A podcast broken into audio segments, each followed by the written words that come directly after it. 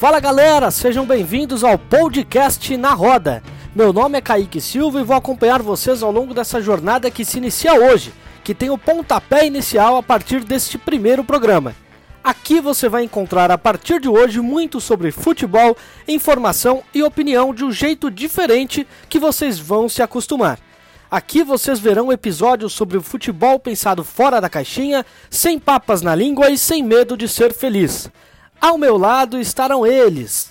Começando por ele, Matheus Melo, 23 anos, pai da Super Duda, se define como um romântico do jogo, é fã incondicional de Johan Cruyff, Guardiola, Sampaoli, El Loco Bielsa e também de apostas. Adepto da teoria dos jogos, nosso Tony Chicros Bento lá de Poços de Caldas, faz as gravações apreciando cervejas Colorado e, quando a internet colabora, dá pitacos a fim de construir ideias para o avanço do jogo. Também estará conosco ele, Caio Henrique Caju.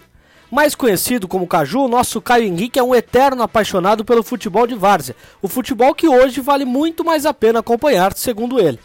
Jornalista formado e historiador, Caju é amante incondicional da história que envolve qualquer acontecimento no futebol. São Paulino, como também é conhecido pela sua grande performance como treinador de futsal e futebol, Caju é cristão protestante e um romântico de carteirinha. Acredita que o futebol deve ser jogado da mesma maneira que a sociedade, para ele, deveria se comportar. Coletivamente e amando seu próximo como a ti mesmo. Bonitas palavras, é claro, do nosso Caio Henrique Caju. E como é, vocês podem perceber, faltou o último e não menos importante entre os meus companheiros, fechando com chave de ouro, ele, o cara das estatísticas. Yuri Yakona não comemora aniversário, apaixonado por esportes, árbitro de futebol americano e estatístico nas horas vagas. É torcedor fanático do futebol bem pensado e jogado, mas sabe que o importante é vencer e convencer. Gosta de falar pelos cotovelos, mas sempre baseados em números e fatos.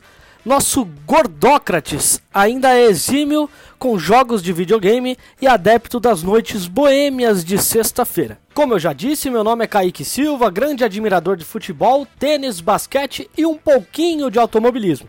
Jornalista formado e fã incondicional do quadrado mágico da Copa de 2006. Duas decepções da minha vida?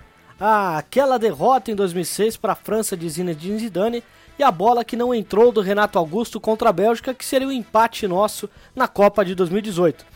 Sou fã de Marco Reus, me julguem por isso, eu deixo, galera. E também do treinador Jürgen Klopp, que fez história no Borussia Dortmund e hoje faz muita história no Liverpool. Bom, sem mais delongas, nosso primeiro programa é sobre grandes promessas da categoria de base e nesse podcast que chega com muitas novidades e assuntos importantes para você, fã do futebol. Bora lá? Vem com a gente, galera! Atenção, torcida brasileira, apito árbitro! Abriu-se as cortinas e começa o jogo, torcida brasileira! Bom, vamos dar início de fato ao nosso podcast. Vamos começar falando sobre as grandes promessas do futebol, mas vamos começar falando sobre a importância e a estrutura dada aos clubes para os seus jovens jogadores. Eu vou começar com ele, com o Yuri, que foi o último a ser apresentado, e agora vai ser o primeiro a ter palavra aí, a poder observar e destacar grandes assuntos decorrentes desse tema, grandes promessas do futebol. Yuri. A gente está falando aí de, da importância, né, da estrutura dada aos clubes para os jovens jogadores. E eu acho que esse é um, é um ponto muito importante para a gente entender tudo que a gente vai falar daqui para frente. É, o que acontece? A gente tem. O Brasil, por, por tradição, é um país revelador de grandes jogadores. E, e a causa dessa revelação eu acho que é curiosa para a gente acabar analisando. Seja por, por uma melhoria técnica ou filosofia de desenvolvimento, na maioria das vezes necessidade financeira ou pressão de campo, a, a nossa base ela ainda é vista como um, um suporte aqui para os clubes quando na verdade ela tinha que ser vista como um pilar fundamental do desenvolvimento, né? É, um estudo da Pluri Consultoria avaliou a utilização da base no futebol nacional de 2015 a 2019, portanto aí nas últimas cinco temporadas, e, e mostrou que os jogadores formados pelos seus clubes atuaram uma média de 19 29,4% dos minutos jogados pelas 22 equipes analisadas. Então é, é um número baixo. Dentro desse período, a gente tem o Santos como o clube que mais deu oportunidade à base nos profissionais, que já é até uma tradição, né? Da equipe praiana. A equipe do Santos ofereceu, dos minutos disputados no elenco principal, 39,6% a jogadores da base. Segundo lugar vem Atlético Paranaense e aí vem outras equipes, né? A, a grande questão é, é como esses meninos são tratados na base, a estrutura que eles têm e como eles são levados pro, pro time profissional. Eu acho que esse é o grande ponto que a gente tem que olhar e, e analisar com um pouquinho mais de carinho. Porque na maioria das vezes a gente vê aí o jogador sendo jogado aos leões. E, e, nossos jogadores de base têm muito potencial, historicamente falando, e a gente precisa sim tomar um pouquinho mais de cuidado e ter um pouquinho mais de carinho com meninos. A gente está falando de meninos, não estamos falando de jogador. Em primeiro lugar, eles são meninos, e em primeiro lugar a gente tem que tratar eles como meninos. Tá certo aí o Yuri, sempre com números muito importantes para poder é, se basear em tudo que ele, que ele acabou falando. E o Yuri citou um ponto importante que foi é, o time do Santos, o time do Santos que usa muitos garotos da categoria de base há muito tempo. Quando o Santos se sente um pouco apertado na temporada, sempre recorre a bons jovens jogadores e já está acostumado a fazer isso há muito tempo. E se a gente está falando de Santos, ninguém melhor do que ele, que eu vou chamá-lo agora, para poder falar um pouquinho é, sobre isso que o Yuri falou e complementar também com a sua opinião. Vou chamar o Caio Henrique Caju para fazer parte da nossa roda de conversa agora. É, Kaique, na realidade, o Santos sempre conhecido por usar a base, mas o grande problema de tudo isso é em que contexto o clube usa a base. E aí eu não estou falando só do Santos, em todos, no caso, né? É, aquela, aquele famoso bordão, a base salva, eu não acho legal. Porque você não está ali é, é, é, é investindo no, no, no menino, como muito bem pontuou a nomenclatura ali, o Yuri, você não investe nele porque você acredita no potencial, acredita que futuramente ele vai te dar bons frutos tecnicamente, ou até numa venda, mas sim no desespero, entende? Então, poxa, eu preciso de fazer dinheiro de qualquer maneira, então eu vou colocar um menino aqui para jogar. Se der certo, bem, eu consigo vender. Se não der certo, a gente dá um jeito. E isso é um problema grave em toda a base do futebol nacional, porque você usa o jogador como produto. Né?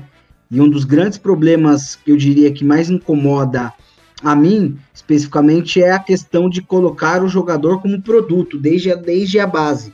Então, assim, você pega um menino que chega a um clube para jogar nas categorias de base com 9, 10 anos, desde ali ele já aprende a matar um leão por dia, entende? Então, assim, começa a jogar um futebol competitivo desde ali, ele sabe que ele precisa se destacar ao máximo, senão ele não vai ter oportunidade, porque se ele jogar mal, ele simplesmente vai ser descartado, pronto e acabou, sabe?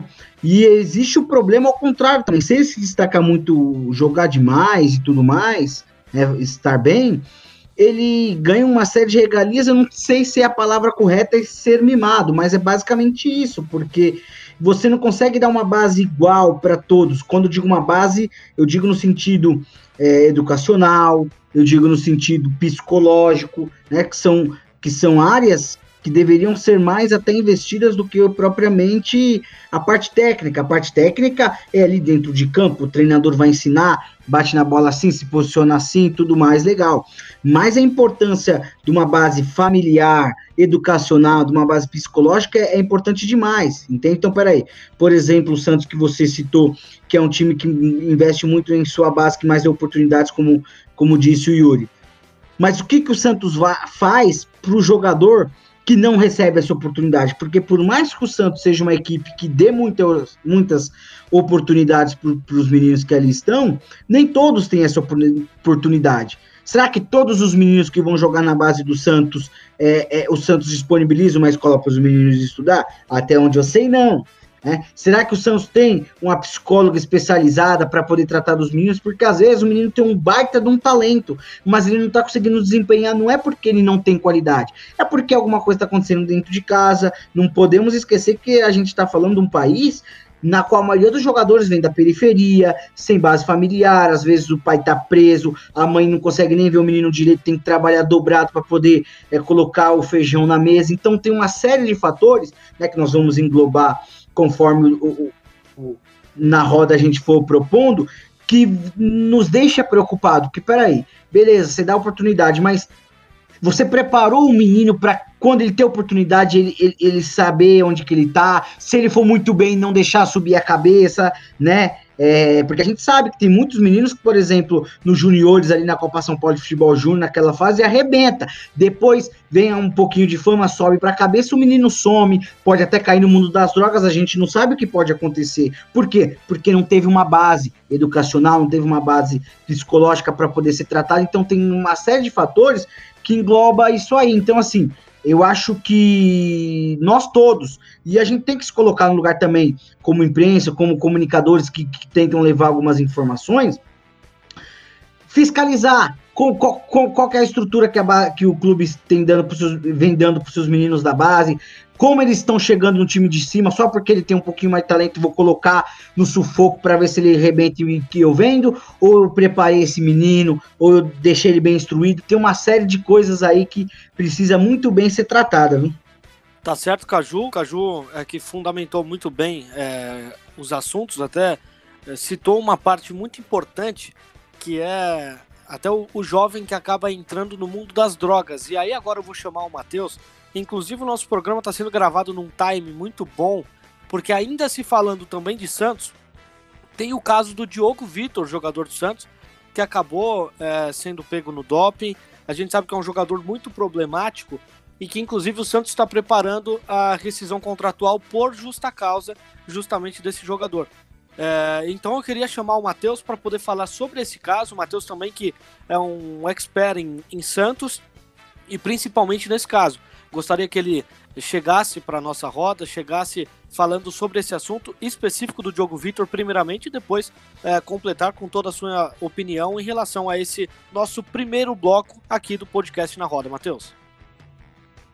O caso do Diogo Vitor ele é emblemático porque ele traz inúmeras consequências e para falar sobre essas consequências eu quero voltar um pouco no tempo para falar sobre o Jobson, promessa do, do futebol brasileiro, promessa do Botafogo, que chegou a brilhar uma década atrás, em tudo que desencadeou na carreira do Jobson após ele ser pego no doping por uso cocaína. Exames antidoping realizados em dois jogos do Campeonato Brasileiro constataram a presença de cocaína na urina de Jobson.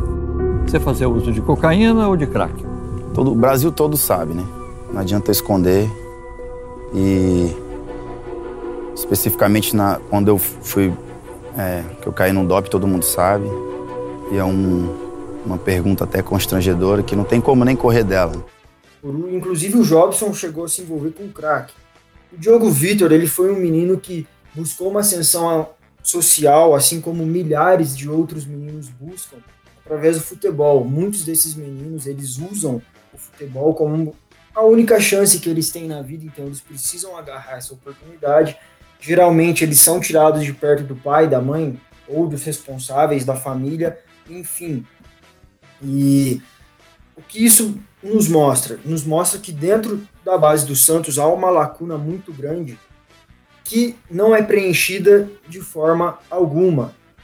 Falando ainda sobre o Diogo Vitor, ele sai de Minas Gerais, passa por diversos problemas na base do Santos, até que ele estreia no profissional e tem uma chance de ouro em 2018, é, quando o Santos, sem poder fazer contratações, apela para a base, né, em um processo que não é natural, fugindo da ordem natural das coisas. O Diogo Vitor é lançado e explode meteoricamente porque ele faz um gol em um clássico contra o Corinthians. Então, é, a breve carreira do Diogo Vitor, não sei se ele vai prosseguir nessa carreira e até acho difícil, é uma explosão meteórica, uma ascensão meteórica, na verdade, e é um cara que foi um jogador de um jogo, mas um jogo grande, nós sabemos como as coisas funcionam no futebol. O que tem de comum entre Jobson e Diogo Vitor? eles foram pegos no exame antidoping por uso de drogas. E quando a gente fala sobre o uso de drogas, eu não falo. É... Inclusive, eu me recuso a dizer que ele é um garoto problemático. Eu acho que o problema está no Santos, eu acho que o problema está na formação. E esse é um problema social. Então, se é uma problemática, uma problemática da sociedade. Da mesma forma que puniram o Jobson e fizeram com que ele fosse acusado de diversas outras coisas, porque a carreira dele foi para o lixo, certo? Fizeram também com o Diogo Vitor, que inclusive acabou de ser pai. Então, é, o futebol dá, mas o futebol também tira, e o futebol deixa inúmeras consequências, e inúmeras marcas que não vão atingir exclusivamente só o jogador. Esses, digamos, esses tapas, essas marcas, eles serão estampados em outras pessoas, em outros dependentes que só tem essa oportunidade através do jogador de futebol. O Diogo Vitor e o Jobson, eles não, não se drogaram ou não fizeram uso de uma substância para potencializar o jogo, para poder tirar proveito ou qualquer coisa do tipo. Eles são dependentes químicos e nós precisamos tratar isso como uma doença, e não como algum outro atleta de qualquer outro esporte que usa determinada substância para poder tirar vantagem, para sair daquilo que eu vinha falando, que é a ordem natural das coisas. Quando a gente fala disso, a gente fala de um grande problema social no país e que é potencializado porque os clubes do Brasil tiram o direito de cada criança, de cada adolescente serem criados perto dos seus pais, perto dos seus responsáveis. Isso é previsto no Estatuto da Criança e do Adolescente, que tanto é criticado e falado e tem diversas falácias sobre isso, né, inclusive por pessoas de alta patente do nosso país e precisam rever esses conceitos. Então essas crianças são tiradas e são jogadas ao relento, elas são deixadas nos clubes e os clubes não oferecem nenhum suporte. Então ah, não se trata de ah, o cara precisa ser punido, ele não vai ter nenhuma chance, ele é um grande problema. Não. Eu preciso tratar um dependente químico assim como eu trato qualquer outra doença.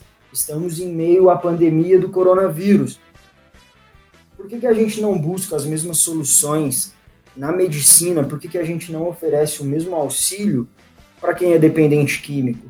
Nem todo mundo é Casagrande. O Casagrande, é, ele ainda, ele sempre diz, ele sempre frisa que ele é um dependente químico e que a luta dele é diária. Mas por que, que nem todo mundo é Casagrande? Porque ele, hoje, ele está muito bem, mas ele já esteve muito mal. Então, a base do Santos, além disso, é Além desse problema com drogas do Diogo Vitor, e certamente ele não é o primeiro e não vai ser o último, ele não é o único menino da vila que se envolveu com drogas, né? Além desse problema com drogas, nós temos relatos também de abusos sexuais, inclusive muito presentes nessa gestão do José Carlos Pérez.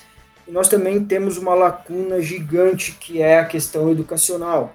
Voltando no tempo, em 2016, durante as Olimpíadas. Vai dar aquela paradinha dele! Deu! Partiu!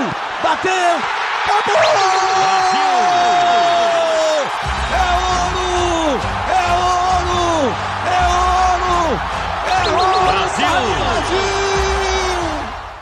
Nós tínhamos alguns meninos da vila servindo a seleção olímpica e vale destacar que dois deles, o Felipe Anderson e o Neymar, eles não tinham ensino médio completo. Isso é um outro grande problema. Então, na base só de um clube, uma análise bem rápida, a gente fala de três problemas: problemas com drogas, problemas de abusos sexuais que ainda não não se tem nenhuma conclusão, é um absurdo que não se tenha nenhuma conclusão. Também um problema com a educação, que é o mínimo, que é o básico. Qualquer clube precisa oferecer para esses jovens, para essas crianças, na verdade. Até porque, pessoal, é, vale ilustrar, um estudo mostra que mais de 50% dos jogadores das categorias de base do nosso país, eles são negros ou pardos. Então, quando eu falo em negros e pardos aqui no Brasil, e não só no Brasil, a nível mundial, eu estou falando de gente pobre. Eu estou falando de gente que não tem oportunidade, de gente que não tem acesso a nada. E quando tem, tem de uma maneira que é ser tratado como um produto, assim como o Caju colocou. é, tá na minha prateleira aqui, se der certo, deu, se não der, dane-se.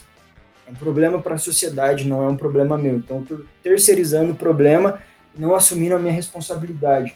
Enquanto os clubes não oferecerem um apoio psicológico com tratamentos, enquanto os clubes não puderem oferecer é, educação básica, que é o mínimo para todo atleta, até porque hoje, para você ingressar numa categoria de base, basta você apresentar um comprovante de que você frequenta a escola.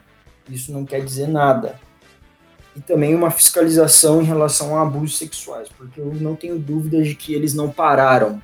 Até porque o país é muito grande, existem muitas categorias de base, e essa questão de pedofilia e abuso sexual também é um grande problema, é um reflexo, e os clubes não estão isentos disso. Enquanto a gente não conseguir equalizar essas coisas mínimas, oferecer coisas básicas para esses atletas, é impossível a gente falar em uma formação num sentido mais filosófico, como trouxe o Yuri. Esses jogadores vão continuar sendo produtos e nada além disso. Bom, só complementando um pouco do que o Matheus falou, um pouco do que o Caju falou e também é, do que o Yuri falou, é, para o jogador de futebol, tudo é muito acessível. Então, um jogador, principalmente um jogador jovem, é, que acaba de ser destacado, que acaba de ser é, falado pela imprensa, dado pela torcida como uma possível joia. Por exemplo, no caso do Santos. O Santos é um, um, um time que revela muitos jovens jogadores e muitos deles na mesma característica física. A gente pode ver o Rodrigo, é, a gente pode ver o Robinho, a gente pode ver alguns outros jogadores que passaram e não fizeram tanto sucesso, mas aqueles jogadores que a característica física é muito semelhante e também a característica dentro do futebol é muito semelhante.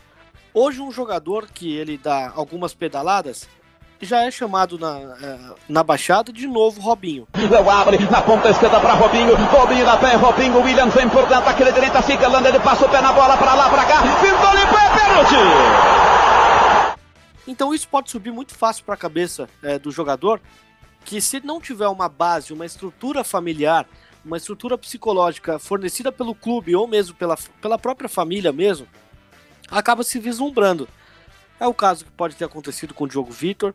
A gente não sabe, antes de ser é, destacado como um jogador de futebol, ele como pessoa, Diogo Vitor como pessoa, a gente não sabe é, dizer como que era a infância dele, a juventude dele, se ele se envolvia com amigos que já estavam inseridos em drogas, estavam inseridos em, em possíveis crimes, a gente não sabe. Mas o que a gente pode dizer é do, do jogo Vitor jogador. E o que a gente sabe através de muitos casos é isso. Um jogador que não tem uma estrutura, uma base familiar e nem mesmo fornecida pelo clube, principalmente psicologicamente, pode acabar se vislumbrando e acaba chegando a essas vias de é, praticamente a carreira acabar, apesar de ser um bom jogador com potencial. O Yuri me sinalizou que ele, ele, ele vai complementar, antes da gente encerrar o nosso primeiro bloco, que trata de um assunto muito importante, o Yuri vai fazer algumas considerações finais, e aí eu volto para poder encerrar esse primeiro bloco e a gente dar aí o início ao nosso segundo bloco. Lembrando que você está no podcast na roda. Yuri, é com você. Eu, eu acho extremamente importante tudo isso que a gente está falando, especialmente uh, as coisas que o Matheus colocou até em relação ao Santos, e fazendo o gancho com o Diogo Vitor, que foi o que a gente teve mais destaque, apesar de falar de Neymar e, e, e outros jogadores, é, o, o Diogo Vitor ele é uma minúscula, minúscula fração da, da falta de estrutura da base no Brasil. É, por quê? Eu não acho que exista é, uma.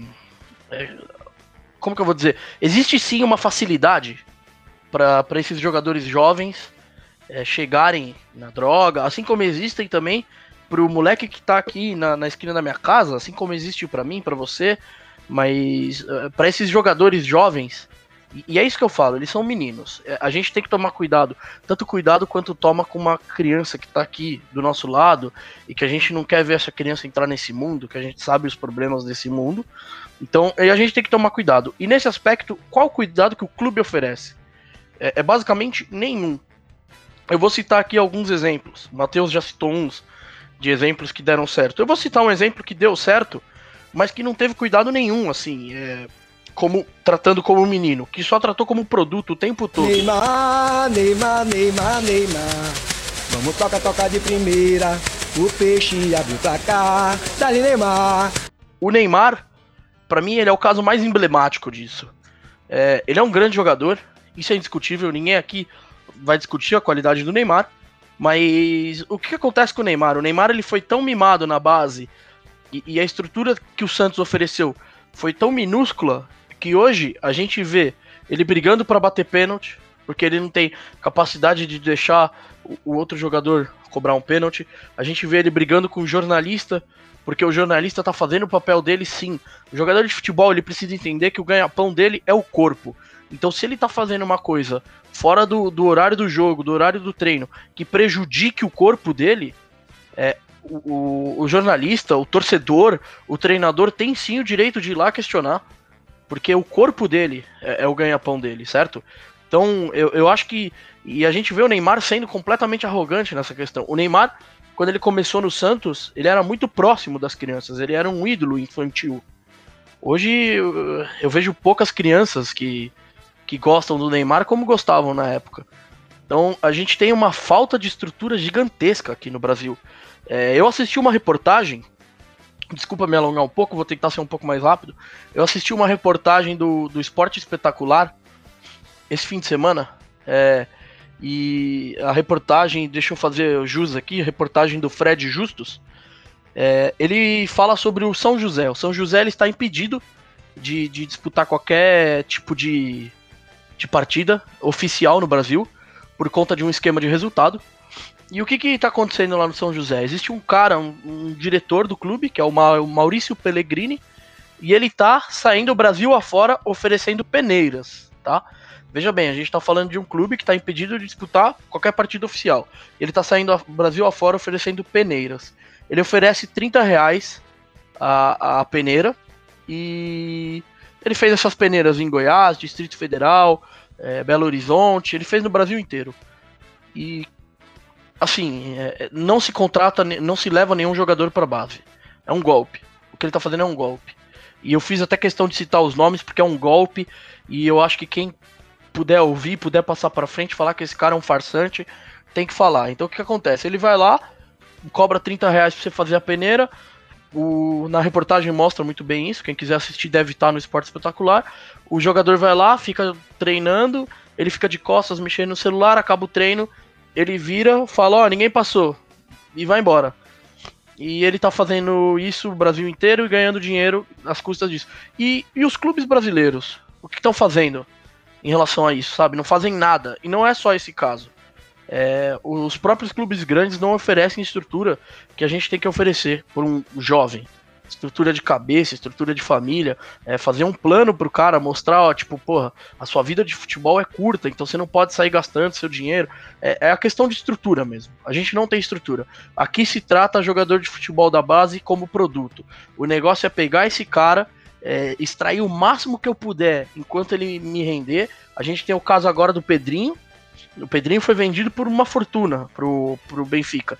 E o que o Corinthians fez? Mano, pegou esse moleque, não deu estrutura nenhuma, até tentou, mas não deu. Verdade é essa. E vendeu agora, pegou o dinheiro e vida que segue. E isso é a tônica da nossa base. E é errado, a gente tem que cobrar sim dos nossos dirigentes para tomar mais cuidado com a nossa base. A, a base do Brasil ela é muito forte mesmo com todos esses problemas. E a gente está aqui para poder fiscalizar isso. Esse tipo de coisa que acontece no São José, o que aconteceu com o Neymar, quantos Lulinhas a gente já não viu? Moleque na base arrebentando. Subia pro profissional, sobe a cabeça, não joga mais bola. Então a gente tem que sempre levar esse lado do que o Matheus falou, o, o Caju também falou, a questão do moleque ser a base da família. É, tá aí a, a fala do Yuri, uma denúncia é, de forma até lamentável. A gente traz uma denúncia desse tipo para o nosso podcast na roda, mas infelizmente é a realidade do futebol, é a realidade de muitos casos de muitos garotos que sonham é, e têm é, a expectativa de dar um futuro para a família. Muitas vezes o garoto que é a única esperança da família de mudar de vida e acaba passando por esse tipo de situação.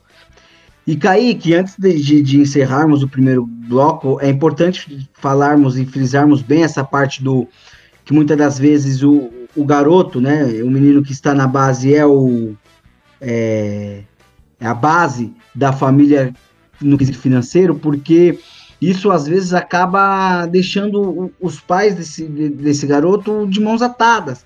Então, por exemplo, você pega o clube, ele não oferece uma estrutura para a família, então pega um menino de 11 anos, ele fala, ó, o menino é, por exemplo, de, do interior de Minas e é chamado para jogar num time de São Paulo, né? Ó, você vai lá, nós vamos deixar você no alojamento, mas não dá para trazer a família.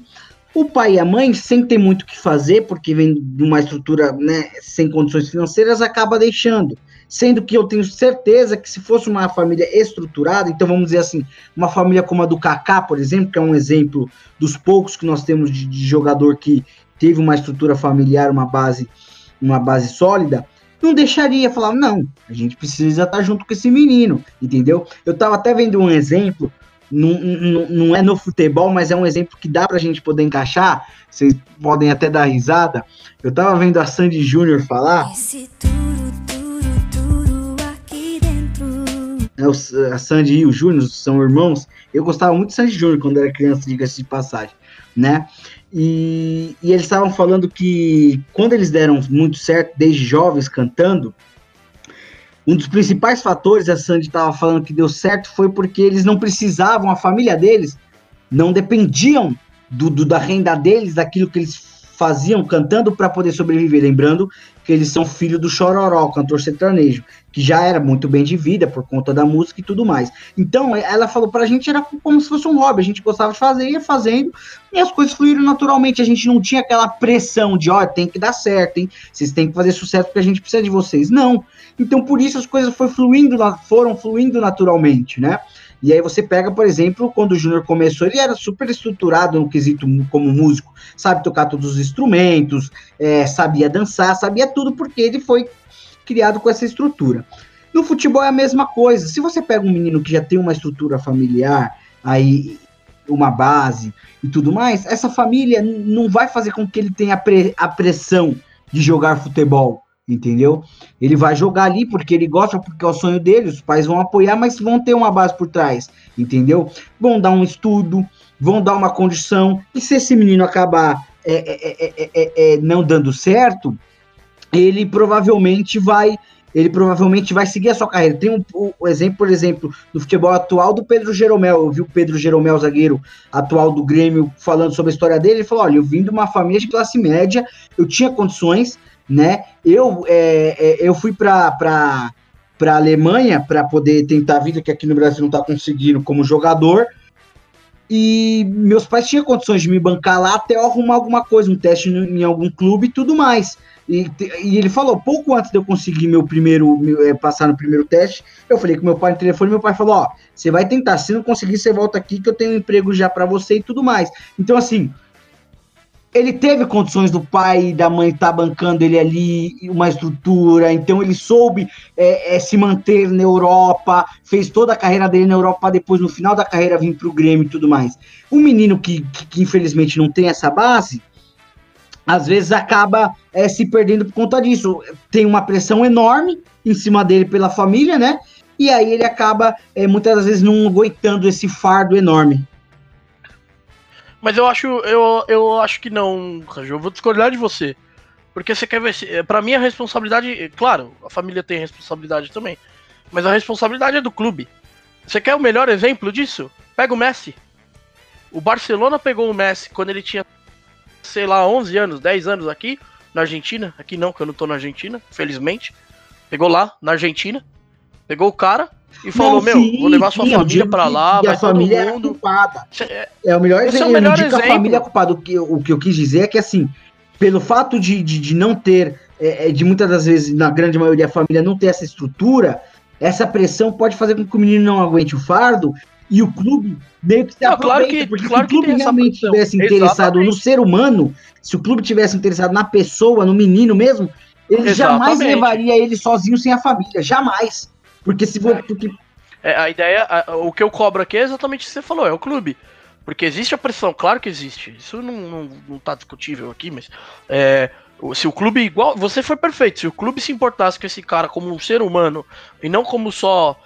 Vou falar um valor, como se fosse 20 milhões de reais. É, a gente teria uma quantidade muito menor desses casos que vocês citaram, de Diogo Vitor, de, de, de Casagrande, de Alceu, para quem lembra, até citando Alceu, fica a dica aí, dica cultural, hein? Linhas Tortas, documentário da Amazon, muito bom. Pode assistir que é muito bom. Para poder ilustrar essa situação de oferecer, de o clube oferecer o suporte mínimo, cara, a gente tem aí dois jogadores da, da mesma geração que jogaram juntos no mesmo clube e que fizeram história juntos. Então, da mesma forma que você ofereceu todo o suporte para o Neymar, você trouxe família, é, deu apartamento como prêmio de assinatura de contrato e tudo mais, o Ganso veio sozinho do Pará. O Ganso se estabeleceu em Santos sozinho, sem ninguém. O maior parceiro de todos os tempos do Neymar se chama Paulo Henrique Ganso. Uma diferença de tratamento gigantesca e o clube oferece para quem quer.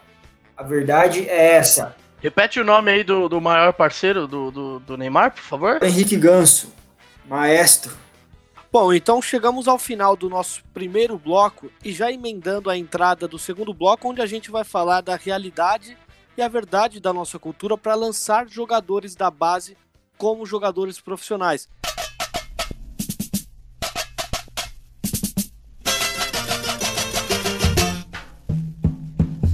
Voa, canarinho, voa. Mostra pra esse povo que és um rei. Voa, canarinho, voa. Mostra na Espanha o que eu já sei. Mas voa. Canarinho, voa. Mostra pra esse povo que és um rei. Aqui no caso a gente vai falar da quantidade de garotos da base utilizados, clubes que costumam utilizar garotos da base mas principalmente do momento em que eles são lançados. Eu começo até esse segundo bloco citando o time do Palmeiras que em 2020 não tem um poderio financeiro muito grande para poder contratar jogadores como se via nas temporadas anteriores. O Palmeiras sendo protagonista no mercado, talvez pela saída de Alexandre Matos, que é um dirigente muito é, influente no mercado da bola, que consegue muitos chapéus em cima de, de rivais e de times que estão ali na disputa? Pode ser. A chegada do Anderson Barros, talvez um dirigente mais pé no chão, pode é, trazer isso. Eu chamo o Matheus para nossa roda de conversa para poder falar um pouco disso, um pouco dessa presença de muitos jogadores da base, se é um momento bom para lançar jogadores da base, especificamente do Palmeiras, e também para poder iniciar a sua opinião aí nesse nosso segundo bloco.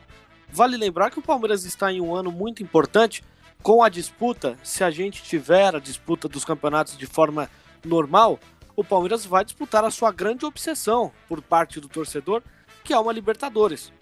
Jogadores como Gabriel Menino, Gabriel Veron, Patrick de Paula podem ser jogadores protagonistas na grande obsessão e que na temporada anterior e nas outras temporadas de fracasso do Palmeiras nessa competição, os chamados, entre aspas, medalhões, não conseguiram êxito. Com você, Matheus.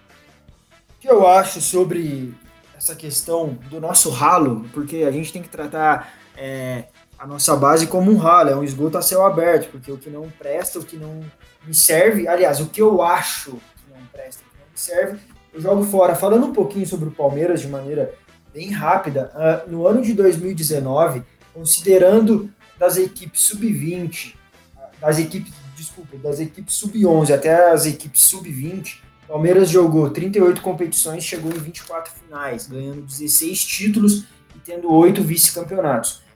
Quando o Kaique abre o bloco falando que, por conta de questões financeiras do Palmeiras, que hoje é um clube bem estruturado, não se faz contratações, mas se lança jogadores, a gente volta no problema que o Yuri citou na primeira fala dele, ainda nesse programa. Então a gente acabou de falar minutos atrás de um problema que é recorrente. Quando eu falo que eu acho que eu sei, eu acho que esse jogador não me serve, eu não uso nenhuma database, eu não uso nenhuma análise de desempenho, eu não testo o jogador em mais de uma função. Eu vou em várias cidades, faço uma peneira muitas vezes, peneiras encomendadas, mas isso é, é tema, é temática para outro podcast, para outro programa. Não quero trazer isso à tona hoje. É, mas assim, além de, de ser tudo programado, de já, já se ter um roteiro, olha, aprova esse, aprova aquele, a gente também assim fica pautado, fica baseado num achismo. Então, pô, eu acho que esse jogador se dá bem, eu acho que esse jogador é bom, eu acho que, pô, canhotinha de ouro ali vai dar certo. Então, pô, de 100 meninos, há uma média de 7 aprovações por peneira. Isso é um número mínimo. Isso é uma avaliação crua, repleta de achismo e sem qualquer fundamento, sem qualquer lógica. Então, o jogador, ele, o que ele tem na carreira dele é preciso dar certo, preciso ser um cara que vou chegar e vou arrebentar na primeira oportunidade, eu preciso agarrar essa oportunidade.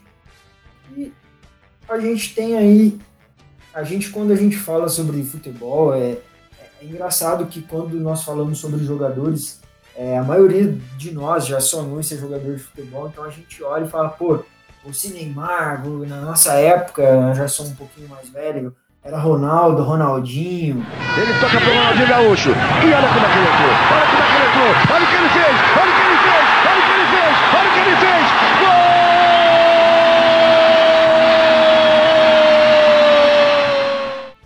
Kaká, Beckham, né? A primeira era dos Galácticos e aí a gente olhava para esses caras, mas assim, isso é, eu tô falando do topo da cadeia. É, a proporção de jogador que ganha milhões perto da proporção de jogadores que ganham um salário mínimo, isso é um número que não, não consigo nem citar porque é irrisório. Né? É, uma, é um percentual muito baixo de jogadores que conseguem esse sucesso de jogadores que estão aí marginalizados. Então, é, o Palmeiras é, o, é um retrato perfeito, porque você tem jogadores que são, inclusive, emprestados para times do campeonato nacional que foram extremamente bem, que tiveram um excelente desempenho na base que não são aproveitados porque, pô, eu preciso rasgar uma grana em jogadores que não deram certo e que hoje já estão emprestados em outros lugares também. Então, a, a vida do jogador de futebol, é, o jogador precisa entender e a gente precisa trazer essa filosofia e quebrar essa questão de que ele só tem uma oportunidade e parar com essa história de, sabe, de, pô, de colocar olheiro que, que não vai colocar nenhuma tecnologia em cima desse jogador que vai que só aprova por influência, por indicação ou então por mero achismo. Caio Henrique de Oliveira Thiago, o famoso Caio Henrique Caju. Eu queria que você agora, é, baseado em todo o contexto socioeconômico onde os jogadores estão inseridos hoje no nosso futebol, você falasse um pouco é, sobre essa, essa realidade e a, a cultura do futebol para você, é, a cultura dos times para poder lançar jogadores de base. Vale lembrar que os jogadores, como a gente já citou até um pouquinho no bloco anterior, é, podem passar por uma dificuldade muito grande de ter que viver longe da família e todas as dificuldades em um período onde eles estariam em uma, entre aspas, vida normal, fora da vida de jogador, onde eles estariam vivendo uma realidade totalmente diferente. Estariam curtindo a juventude, estariam curtindo namoros, Com saidinhas, certeza. baladas, festas e tudo mais. Eu queria que você falasse um pouquinho disso é, no âmbito geral, Caju. É, eu tenho um amigo que tá curtindo bastante ultimamente, não vou citar qual, porque né, não vem ao caso. Minha mãe mandou eu escolher esse daqui, mas como eu sou teimoso, eu vou escolher esse daqui. Ah, minha mãe mandou eu escolher esse daqui, mas como eu sou teimoso, eu vou escolher esse daqui. né? É, mas o que acontece na realidade é o seguinte, é, a grande maioria, o Matheus falou de forma brilhante, a grande maioria dos jogadores não vivem a vida do estrelato como alguns exemplos. Todo mundo que sonha ser jogador de futebol sonha em duas coisas. Fazer aquilo que ama, porque o futebol é o esporte mais popular do mundo, e ter a fama, o dinheiro e o glamour que, que, que os jogadores têm. Essa é a realidade. Só que eu diria, eu, claro, você não tem uma porcentagem correta, mas a grande maioria não consegue chegar lá, né? Então, assim, e quem não consegue chegar lá, mas consegue ter uma carreira? Bem, eu posso ser um jogador de futebol, que não vou ter esse estrelado todo, não vou ganhar milhões, mas eu vou ter uma carreira ali de 10 anos, 12 anos, em times in- intermediários e pequenos. Talvez eu não consiga fazer esse pé de meia todo, mas e quando acabar a minha carreira de futebol? Eu não vou ter feito esse pé de meia, o que, que eu vou fazer a seguir? Eu acho que essa é a principal preocupação que nós temos que ter com a nossa base, falando economicamente, porque assim, esse menino precisa depois, na fase adulta, que encerrar a carreira, continuar tendo alguma renda para poder sobreviver. Tá certo. Agora o homem das estatísticas, o estatístico do futebol, que inclusive no final do nosso programa, a gente vai passar o nosso, nosso Twitter, nosso Instagram e também a, a rede social pessoal de cada um. E lá no Twitter você encontra muitas coisas interessantíssimas e muito estudo estatístico desse cara que eu vou chamar agora, que é o Yuri, para poder finalizar aí o nosso segundo bloco, pedindo a opinião dele, né? Um, basicamente é, um complemento daquilo que Matheus e Caio Henrique Caju falaram já de forma brilhante nesse segundo bloco. Eu quero pedir a sua brilhante opinião, por favor, Yuri Iacona. Eu acho extremamente interessante e relevante o que o Caju e o, e o Matheus falaram. Porque como você mencionou, é, Kaique, eu tenho alguns números aqui que, óbvio, eu gostaria de dividir. É, pra gente entender na prática o que é isso que o Caju e o, e o Matheus estão falando. Vamos primeiro lembrar aquilo que o Matheus falou. É, a maioria dessa molecada que tá jogando bola na base, ela é de periferia, ela é pobre, ela é marginalizada sim. Queiram o- os estudiosos aí da bola, os que sabem mais do que a gente, ou não queiram. Ela é, tá? Então significa que na maioria dos casos, essa molecada que tá jogando, ela é a base da família. Esse moleque conseguir esse futebol é a coisa é, que vai sustentar a família dali pra frente. E isso vai de encontro com o que o Caju tava falando. Da questão de desse moleque estar preparado pra ele não conseguir. E a responsabilidade toda de- disso é do clube sim, tá? Por que, que eu tô falando isso? Vamos olhar um período aqui. Copa São Paulo de 2019.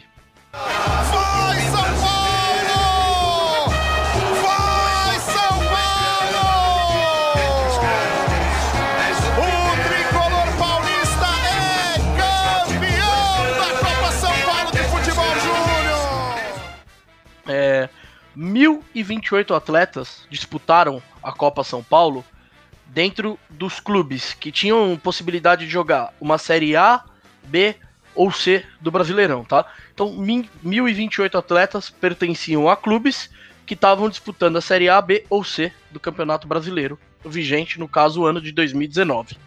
Desses 1.028, somente 137 entraram em campo pelo clube profissional.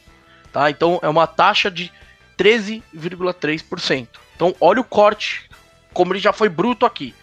Daquele moleque que jogou a Copa São Paulo, que é o, hoje talvez o maior campeonato de base nacional, pra já jogar um campeonato nacional. O corte já é bruto, sobrou só 13%. É, na Série A, é, 471 jogadores da Copinha foram inscritos e só 67 jogaram. Na Série B, 392 foram inscritos e só 51 jogaram. Na Série C, 165 foram inscritos e isso talvez seja o dado mais curioso e 137 jogaram.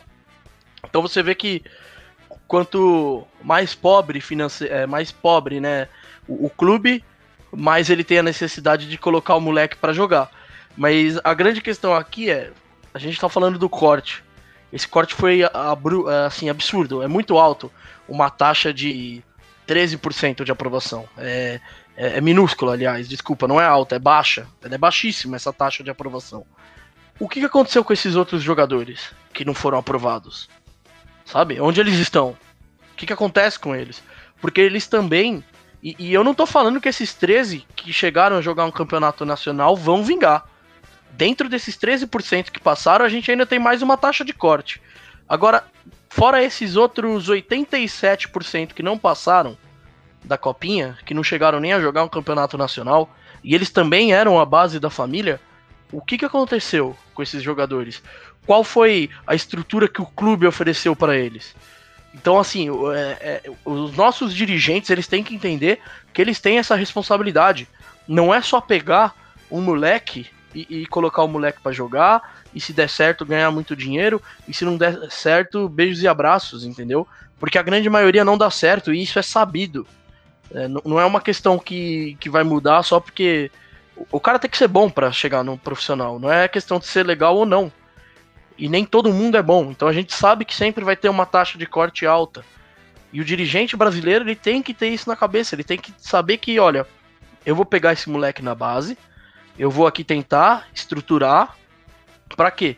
Porque se você não der certo, fulano, vamos chamar o fulano. Porque se você não der certo, fulano, você vai sair daqui, nem que seja com um diploma da, de escola base, assim, entendeu? Ensino médio, você sai daqui formado, pelo menos.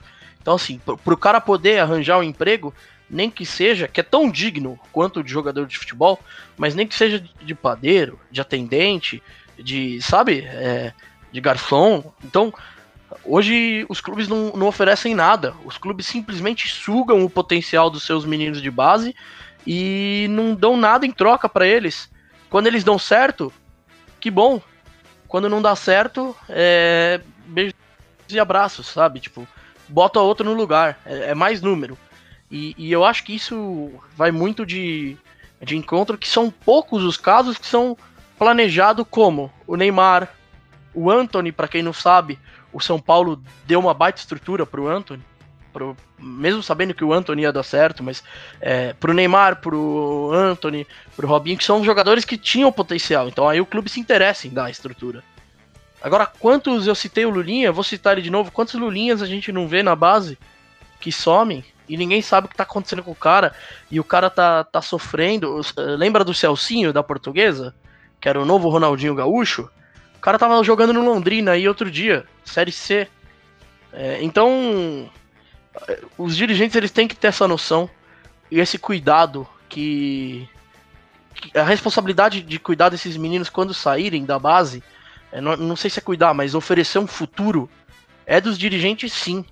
Não é só do próprio garoto, da própria família. O dirigente ele tem total responsabilidade. E você, torcedor, você tem que começar a pegar no pé do seu dirigente, do, do, do, cara que coordena a base.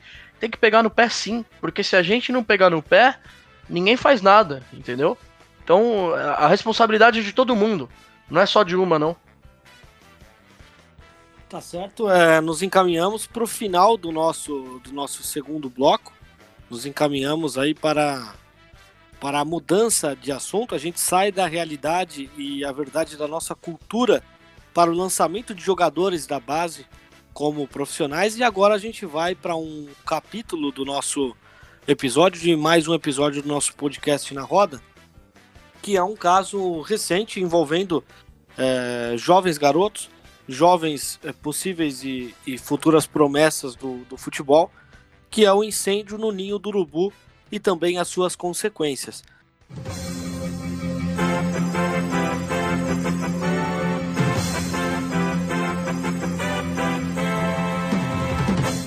Dez pessoas morreram e três ficaram feridas no incêndio no fim da madrugada no centro de treinamento do Flamengo, na zona oeste do Rio. A gente já começa essa edição do Bom Dia Brasil com imagens ao vivo do nosso Globocop. Esse é o lugar conhecido como Ninho do Urubu, onde treinam o time de futebol profissional e também as categorias de base do clube. E os bombeiros acabaram de confirmar que o alojamento atingido pelo fogo era usado pelas categorias de base, ou seja, era um lugar cheio de meninos, de adolescentes. Eu vou chamar o Caio Henrique Caju para ele poder falar é, como que ele enxergou esse caso do incêndio no Ninho e também como ele enxergou a postura do time do Flamengo no pós. E aí depois eu chamo o Yuri e o Matheus também para poder falar como eles enxergam a postura dos clubes no pré. Para um acontecimento desse, como aconteceu no Ninho do Urubu, é, um, uma tragédia dessa, o pré também é muito importante porque medidas foram tomadas de forma muito errada para poder chegar na proporção que aconteceu naquele lamentável incêndio. Então, com a palavra, Caio Henrique Caju. Olha, Caio, que na verdade, assim, é, como no mundo acontece, A gente espera a bomba estourar para depois tomar uma atitude. É, nós estamos vivendo um momento agora é, muito grave da, da, nossa sociedade no âmbito geral, que é o problema do coronavírus, que claramente aconteceu isso. Né? Você pega o exemplo da Itália, por exemplo, é, está na situação que está porque esperaram a bomba estourar, esperaram ver que o negócio realmente era sério para depois tomar as medidas cabíveis. Porque a gente tem um grande problema né, na nossa sociedade no geral, que é o seguinte: a gente não, não espera combater o, o, o sintoma. Nós esperamos que a doença realmente se alastre para depois criarmos remédios para vender esse remédio e solucionar os problemas que é o mal do, do, do mundo capitalista, né? Porque o que acontece? Sendo que você deveria prevenir para que isso não acontecesse, no ninho do urubu claramente foi o que aconteceu. Então, assim, você não dá estrutura nenhuma no alojamento espontâneas, e aí volta aquela questão que já falamos nesse podcast aqui, sobre tirar os meninos das suas famílias, das suas bases, as famílias confiar a educação no clube, o clube mostrar claramente que não tá nem aí para esses meninos, colocam sem estrutura nenhuma, né? E depois, quando estourou a bomba, depois do incêndio, viu que tinha um monte de multa, alvará que estava atrasado, sem um monte de coisa, e aí a, ocasionou o incêndio. A grande questão é como que eu vi, como que eu vi tudo isso, que claramente os clubes não ligam para o ser humano e isso muito me preocupa, entende? Porque assim, o clube claramente pensa assim: bom, o importante é que o meu tá garantido, o resto, né? É, a gente vê. Então, ah, o menino tá aqui, tá jogando bem, deixa ele aí, porque vai garantir os meus 20, como disse, vamos chutar um valor nos meus 20 milhões aqui e tá tudo certo. É a mesma coisa que tá acontecendo agora no coronavírus. É, você vai no mercado, você se revolta. Você nem tem necessidade de um cara só, é, três carrinhos cheios de, de compra, então ó, o meu tá garantido. O resto então, a pessoa que, que não tem condições de fazer uma compra do mês, condições de comprar só um pouquinho, tá nem aí para essa pessoa, né? Então, assim, então o clube não tô, tô nem aí pro, pro, pro, pro ser humano, pro menino. E aí, quando estoura uma bomba dessa, a primeira coisa que o clube tem que fazer é ter sensibilidade. Porque, assim, o que eu vejo muitas pessoas só cobrando a justiça financeira. E tem que ser cobrada, é claro. Mas não é só a justiça financeira que tem que ser cobrada nesse momento. O clube tá ligando para o pai, para a mãe, para a família dos meninos, é, pelo menos uma vez por mês, não sei. Tá dando é, exato tá dando algum, algum, suporte, perguntando né? se tá é. tudo bem, se tá precisando de alguma coisa de forma urgente, é, dando um auxílio, sei lá, psicológico para essa família. Porque, poxa, meu, vamos falar a verdade. A vida de uma família dessa muda completamente. Não vai, não adianta achar que vai ser a mesma coisa, porque não vai. Não vai ser a mesma coisa, gente. É, só quem já perdeu, eu né, não tenho filho e tudo, mas só quem já perdeu filho, eu conheço pessoas que perderam, que sabe. E falam, falam, meu, perder o filho, ainda mais jovem, é, é, é, a pior dor da história. Nunca, não vai existir dor pior que essa. Né? Então, assim, o clube tá se importando com as famílias, e assim, pelo que nos é passado, pelo menos, claramente mostra que o clube não tá se importando. Tá falando com as famílias somente o necessário sabe? Só parte burocrática, parte jurídica. Houve recentemente, né, é, quando fez aí um ano da tragédia, o pai de alguns meninos que quiseram ir lá no, no, no, no, no CT para fazer uma oração e tudo, o clube não deixando entrar. Pelo amor de Deus, gente. Primeira coisa que o clube tinha que fazer quando, quando algum, algum familiar fosse lá era, era liberar esse menino para a, esse pai, essa mãe, para poder ir lá é, fazer oração, fazer é, a reza, independentemente da religião, libera, poxa. Sabe, tem empatia, tem a sensibilidade, deu um suporte, deu uma estrutura, sabe? É, vamos pensar primeiramente no ser humano. Eu sempre estou batendo na tecla durante todo, todo, todo o assunto. A gente tem primeiro que, antes de qualquer coisa, pensar no ser humano, pensar na pessoa. Depois você vai pensar no atleta, no que futuramente ele pode te render financeiramente. Mas você tem que pensar na pessoa. E assim, desde o começo, o pré-incêndio, você já viu claramente que, que, que, o clube não não pensou no, no ser humano. E o pós também você vê que também não está pensando nada, nada naquilo que se diz respeito à pessoa, né? Empatia depois de uma das maiores tragédias da história do futebol brasileiro, as famílias das vítimas enfrentam, além da dor, o silêncio do Flamengo e da justiça. Bom, tá certo. Agora eu vou chamar o Yuri é, para poder falar um pouco sobre esse caso. é, sobre todas as medidas protetivas e de precaução que foram tomadas após o acidente, após o ocorrido. Se é que a gente pode chamar de acidente, porque, na minha modesta opinião, aquilo foi um ato criminoso e totalmente irresponsável de uma diretoria que é, visou apenas o futuro ganho com, com jovens jogadores e não pensou no, no bem-estar das crianças, não é, é, as condições corretas de se colocar a gente para poder dormir dentro de um contender. Então eu quero que o Yuri fale um pouco sobre isso e também todas as consequências geradas no futebol de base em geral depois desse fatídico acontecimento. Yuri. É, eu fico até feliz que você se corrigiu a tempo, é, Kaique, porque o meu começo do, desse comentário ia ser exatamente esse. E sei que a gente vai criar aqui uma inimizade com os torcedores do Flamengo, porque no Brasil o torcedor ele é um defensor ferrenho do seu clube, o que em alguns aspectos é muito bonito, em outros aspectos acaba sendo muito babaca, né? É, mas o que o Flamengo fez foi um crime. Sem dolo? Sem dolo. Mas não deixa de ser um crime. E, é, e é um atentado contra a vida de crianças. Então o Flamengo ele tem que ser muito responsabilizado por isso. E a gente não pode deixar as pessoas acreditar nessa tese de acidente, tá? Não foi um acidente, talvez um incidente, mas ainda assim criminoso. Isso é importante a gente frisar. É, colocado isso, que era acho que o comentário mais importante que eu tinha a fazer do caso, é, o que aconteceu ali foi logo após o, o, o incêndio, a gente viu algumas ações, entre aspas, emergenciais sendo tomadas. Por que entre aspas? Porque a maioria delas foi mais para inglês ver do que de certa forma eficaz. Mas vamos lá. A primeira delas foi o fechamento de alguns CTs. Entre eles, o fechamento de CTs do São Paulo e do Palmeiras. É, além deles, Corinthians, Português e Nacional, aqui de São Paulo, tiveram que se reunir na sede da Secretaria dos Esportes para apresentar uma documentação para provar que os CTs estavam regulares.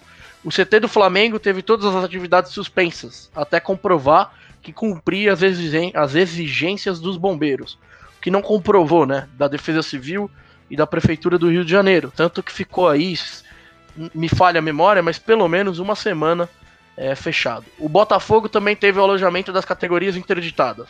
O Fluminense não tinha nenhuma obra irregular, mas também não tinha nenhum alvará de funcionamento. Então veja a, a situação da nossa base. Até agora eu citei só os maiores clubes do, do país e, e nenhum estava ok. O CT do Vasco foi interditado por obras não licenciadas. Em Minas, Cruzeiro e América Mineiro tinham os alojamentos das categorias de base irregulares, ambos sem alvará de funcionamento e auto de vistoria. O Grêmio não tinha sequer licença do município do município para o alojamento das categorias de base. Ou seja, logo após o incêndio do, do, do ninho do urubu, e aí vai de encontro com o que o Caju falou, que a gente só toma atitude depois da tragédia, descobriu-se que no Brasil a gente tinha 13 CTs irregulares, quatro CTs pendentes e somente três CTs ok. E isso eu tô falando dos clubes grandes de São Paulo, os clubes que na época estavam na Série A, tá? Então, é, dos 20 clubes que disputavam a Série A daquele ano, só três estavam ok. Do Atlético Mineiro, do Atlético Paranaense e o do Internacional.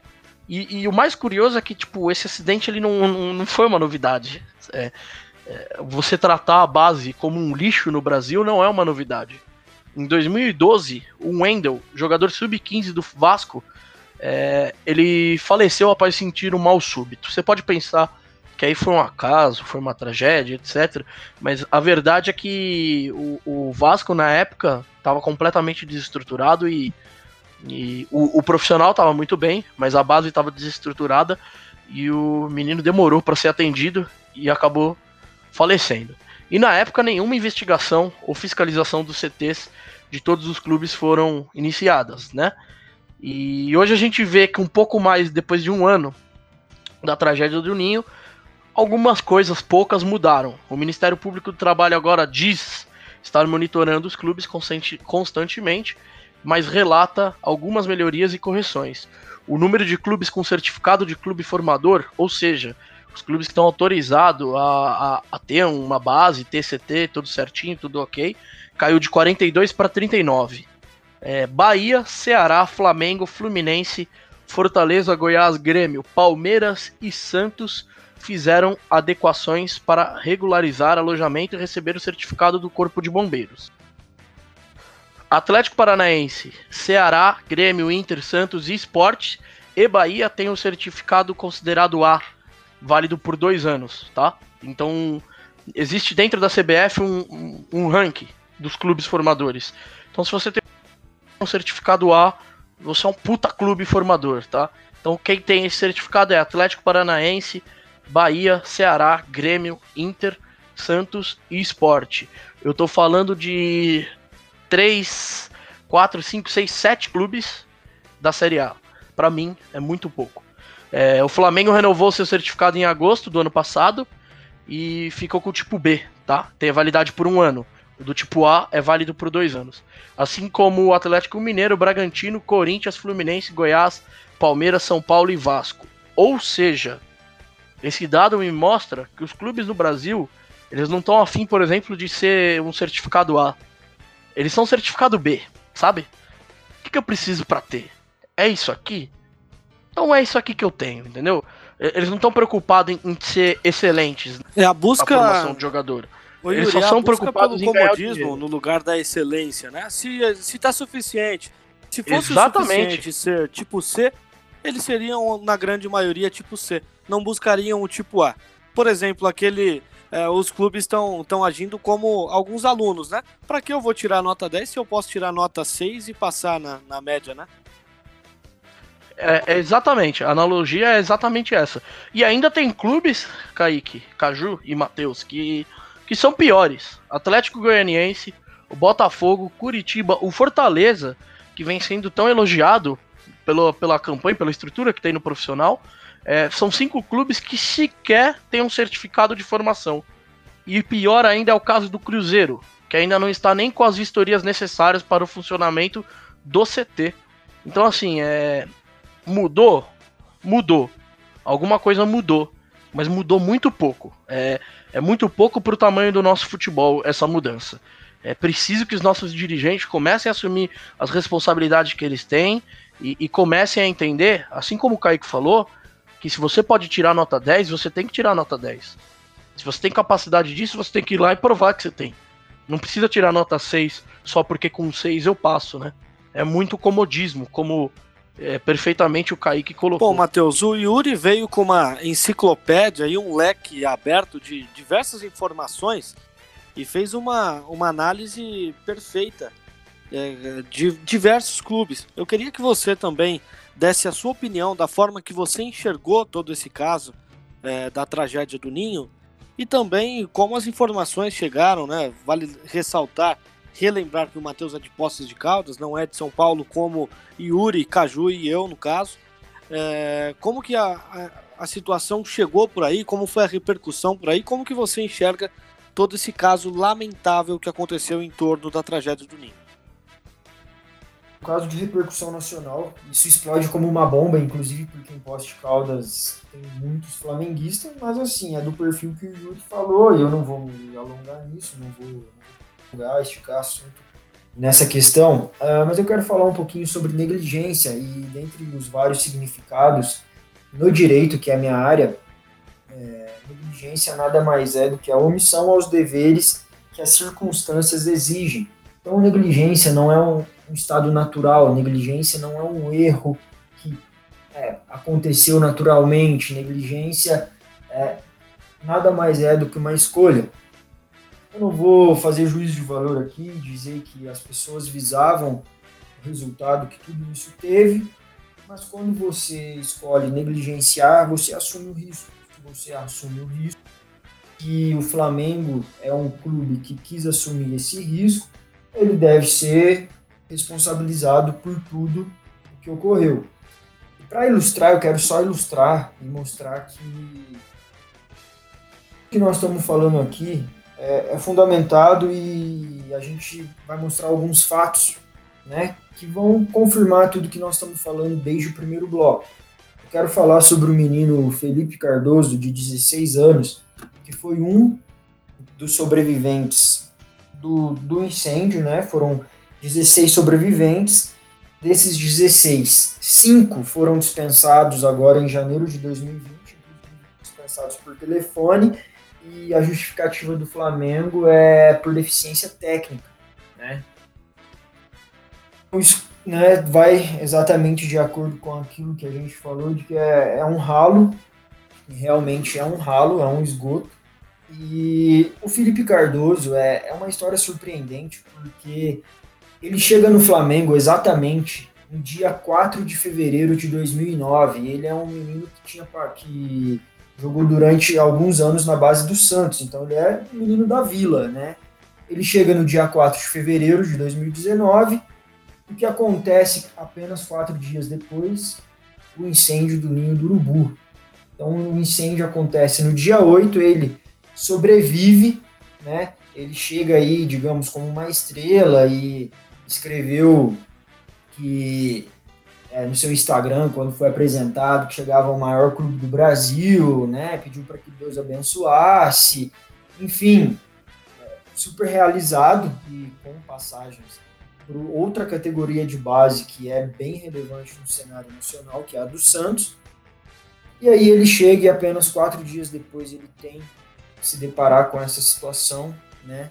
E para menos de um ano depois ser dispensado, ser jogado, né? Hoje ele tem um contrato com Red Bull e digamos assim, com todo respeito, não quero desrespeitar nenhum torcedor, mas é, os dois, dois primos pobres do Flamengo, Vasco e Fluminense, abriram as portas para esse menino, para que ele pudesse fazer um teste lá. É, e aqui a, a gente precisa desconsiderar todo o fator técnico. Aqui a gente está vendo que dois clubes com condições infinitamente menores, se, comparada, se comparados às condições atuais do Flamengo, esses dois clubes ofereceram a mão, não para o jogador, para a pessoa, para o humano. Poucos meses atrás, viu seus companheiros, que eram novos companheiros, apenas quatro dias, serem queimados vivos. E o que chama muita atenção é, é não só a, a nossa reflexão aqui, mas é a reflexão que ele fala é, numa declaração que ele soltou logo após ser dispensado. Então, eu abro aspas. Após refletir muito, cheguei à conclusão que somos apenas números para muitos. Fecha aspas.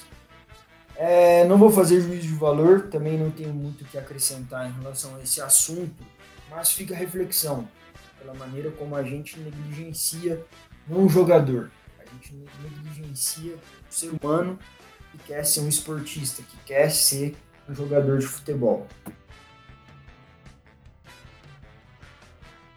Bom, eu vou pedir uma reflexão rápida é, de Caju, Matheus e Yuri, porque muito a gente vê na rede social, é, principalmente quando o assunto é Flamengo, muita, muito a gente vê é, de comentários até de torcedores rivais, ou até mesmo de alguns poucos torcedores conscientes e de que atribuem a culpa é, ao clube que torcem, porque hoje é muito difícil, com o clubismo que a gente vê por aí, é muito difícil o torcedor do próprio time assumir a culpa é, do, do, do, clube que ele sempre imagina como aquele sendo o melhor. Se você torce por um clube, você imagina que ele é o melhor em diversos aspectos, se você agir de forma é, clubista.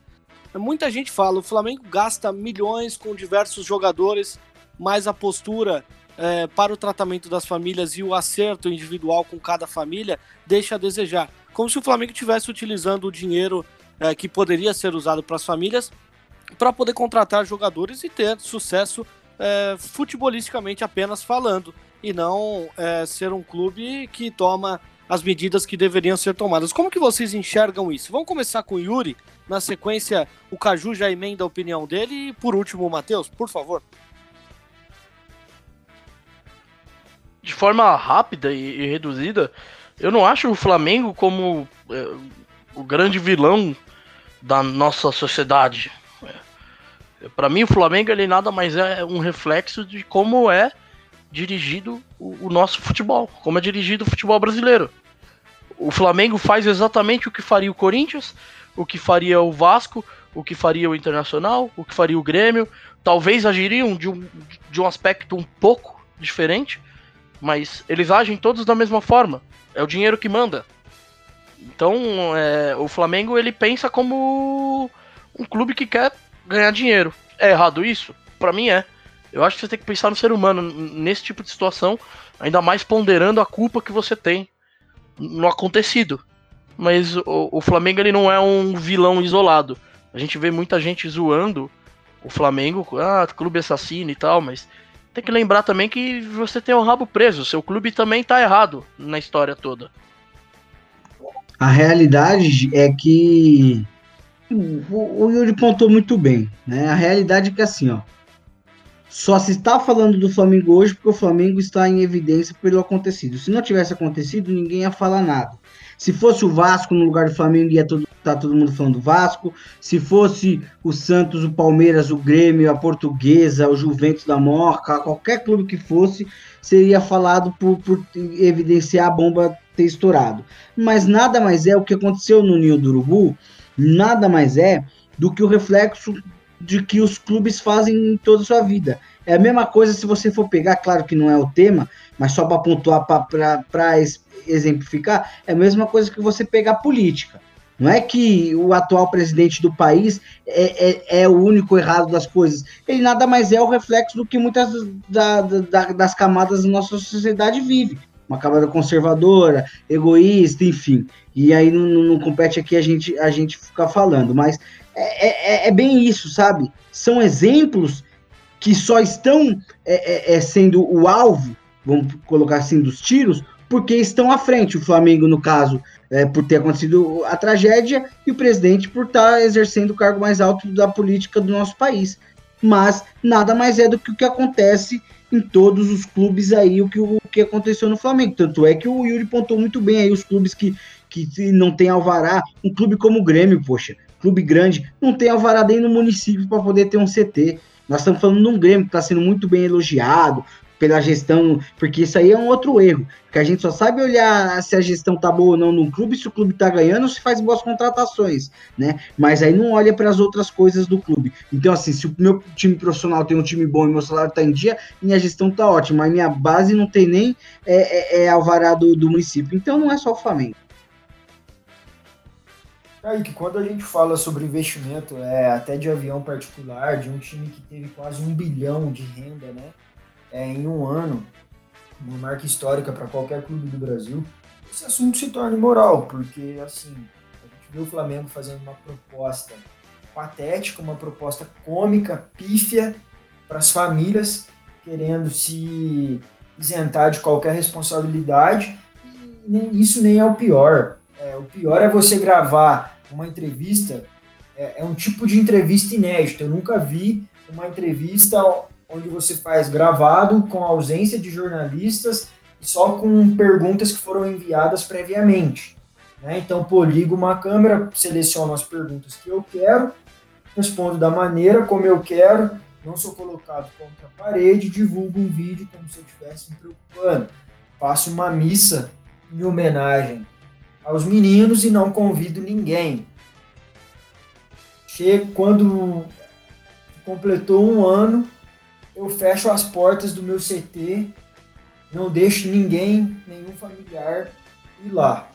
É cômico, é pífio, é patético, como muitos flamenguistas gostam de descrever algumas situações, exatamente as mesmas palavras, para poder descrever um clube que é omisso continua sendo negligente com as famílias. E assim, é, a questão não é o dinheiro, a questão é o apoio psicológico, a questão é você, de alguma forma, mesmo que seja com um abraço, tentar consolar, porque reparar é irreparável você falar em vida e querer colocar qualquer coisa no lugar de uma vida. Mas você, você tem que oferecer o mínimo, que é um abraço, que é um apoio, que é abrir a porta do clube, do seu CT, para que essas famílias possam fazer uma homenagem, é você convidar, é você oferecer suporte. Nem isso tem. Isso que é o mínimo do mínimo. Flamengo não faz? O Flamengo negligenciou no passado, continua negligenciando. Bom, chegamos ao fim do nosso terceiro bloco que abordou o incêndio do Ninho do Urubu e todas as suas consequências. E agora o último bloco, e na minha opinião, o mais especial, porque eu particularmente sou fã é, de fazer uma tabela, de fazer rankings e de saber a opinião através de, de nomes. Eu gosto de saber a opinião através de nomes. Para quem não entendeu ainda, o nosso último bloco é sobre as próximas promessas. 90 milhões em ação, pra frente Brasil, do meu coração. Vamos pra frente Brasil, salve a seleção. Bom, nós vamos falar sobre os jovens jogadores brasileiros, potencial desses jogadores e quais deles podem se tornar jogadores fundamentais para a seleção brasileira em um futuro muito próximo. Afinal, estamos passando por uma reformulação, uma troca de geração de jogadores e isso acontece de forma muito constante e muito é, natural. Jogadores mais experientes que têm oportunidade de jogar duas, três Copas do Mundo, como é o caso, é, pelo que me parece, jogadores como Daniel Alves, Thiago Silva, Marcelo, se disputarem a próxima Copa do Mundo, deve ser a última, até mesmo porque se encaminham para a reta final de suas brilhantes carreiras e dão espaço para novos jogadores.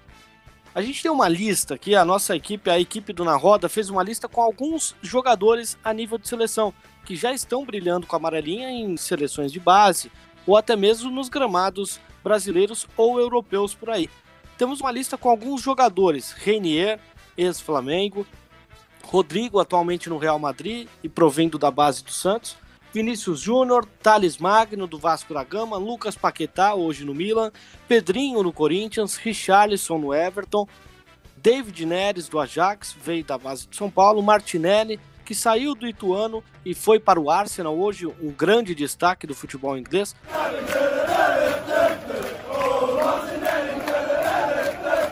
Conhecido lá como o verdadeiro Gabigol, até podendo ser uma provocação ao Gabigol hoje no Flamengo, que não teve uma passagem de sucesso pela Europa.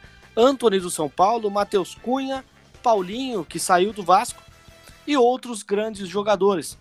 Podemos citar o próprio Gabriel Veron, que foi citado por mim mesmo também, é, campeão mundial e o principal, é, eleito o principal jogador e melhor jogador da Copa do Mundo Sub-17, que o Brasil é, acabou sendo campeão. Então eu queria saber, vou começar com o Matheus, vou pedir para ele fazer um top 5. Vamos trabalhar com top 5 desses jogadores ou até mesmo de alguns outros jogadores que você vê como jogadores é, que podem trazer bons retornos para a seleção. É, se você puder fazer uma lista é, do top 5 de jogadores que você avalia como grandes jogadores que podem se tornar fundamentais para a nossa seleção brasileira. Vamos lá, começando com o Matheus, na sequência a gente vai com o Caio Henrique Caju, por último o Yuri, e eu também vou fazer a minha lista de, desses cinco jogadores. Bora lá! Bom, é, tem alguns que, né, por obviedade, eu preciso colocar. O primeiro deles é o Rodrigo, né, hat-trick em Champions League, menino da Vila, então, craque, craque, né, eu gosto muito do Rodrigo, acho que tem inúmeras qualidades, tem que tentar no Real Madrid. E depois do Rodrigo, é, quero destacar um jogador que mal jogou no Brasil, já foi vendido. Muitos jogadores nem atuam pelos nossos gramados e já vão para a Europa, que é o TT, veio da base do Grêmio, joga no Shakhtar atualmente, muito potencial. Acredito que ainda tem bastante coisa para evoluir mas vai chegar num nível bem razoável. Dois jogadores do Grêmio que eu gosto muito, inclusive a base do Grêmio é uma baita referência atualmente, né? É, Mateuzinho joga muito, joga muito, muito, muito. Só por causa do nome, daí você tá falando. Todas as letras é muito bom e obviamente, né, Yuri, que o nome colabora. É, Outro jogador que me chama muita atenção, e eu até quero fazer, me estender um pouquinho, que é para falar sobre o Vinícius Júnior, que muita gente, né, com essa questão de precocidade, de, pô, são os especialistas em futebol aí que viviam falando que é o novo Negueba e tudo mais. Então vamos lá, né? Vinícius Júnior, é, melhor jogador do Real Madrid em fevereiro desse ano, superou a marca de Lionel Messi no século XXI e se tornou o jogador mais jovem a marcar no maior clássico do mundo. E muito se via falar sobre o Vinícius que a finalização dele é péssima, né? Acredito que sim, pode aprimorar e o jogador sempre tem que evoluir, é, buscar evoluir e potencializar o seu jogo. Mas assim, é um cara que tem na seleção de base, considerando sub-15, 17 e sub-20, ele tem 24 gols em 31 jogos. Então, assim, de onde os especialistas, especialistas tiraram que ele não sabe finalizar? Então, Vinícius Júnior, mais uma potência, né? Eu torço muito por ele, não porque é, é o meu jogador favorito, predileto, pelo contrário, longe disso. Mas é para mostrar de que sim, que ele tem potencial, que ele é um baita jogador promissor, que pode sim vingar e se tornar tudo isso que foi dito. Por, algum, por um acaso pode não acontecer, mas eu torço muito para que ele vingue e para que ele possa mostrar que a gente é muito precoce na nossa análise. A gente vive na base do achismo. Então, se o cara não desencantar em dois, três jogos, ele não me serve mais, ainda que ele seja um jogador de extremo potencial. E outro jogador, esse certamente está na minha lista de joga dos meus jogadores aí, que eu realmente admiro muito, que é o Jean Pierre, craque, craque, craque, joga e joga e Pô, quero muito ver esse cara decolar. Espero que essa questão dessa lesão dele aí, que ele se recupere muito bem e volte a jogar o quanto antes. Já já tá atuando aí, mas volte a jogar em alto nível. E quero ver esse moleque na seleção, porque joga muito, faz uma função que eu admiro muito dentro de campo. Então são esses os meus cinco, né? Então, Rodrigo, TT, Mateuzinho, Vini Júnior e Jean-Pierre. Esse aí é o meu top 5 de meninos. Bom, vamos lá, Matheus. Vou pedir para você repetir a sua lista e aí eu já passo para o Caio Henrique Caju. Minha lista, Rodrigo, meu jogador favorito, né? Dessa lista entre esses cinco. TT, atualmente no Shakhtar Donetsk. Jean-Pierre, Mateuzinho e Vini Júnior. Esse é o meu top 5. Tá certo então. Essa é a lista de Matheus Melo, o top 5 dele de jogadores que podem dar uma esperança para o torcedor da seleção brasileira, que hoje está muito desacreditado, essa é a grande verdade, é, mas que podem trazer aí futuras alegrias, quem sabe o Hexa venha dos pés de um desses jogadores que a gente está analisando por aqui. Caio Henrique Caju, a palavra é sua, a voz é sua, faça o seu top 5 e discorra um pouco sobre os jogadores que você selecionou aí para trazer para a gente. Olha, é...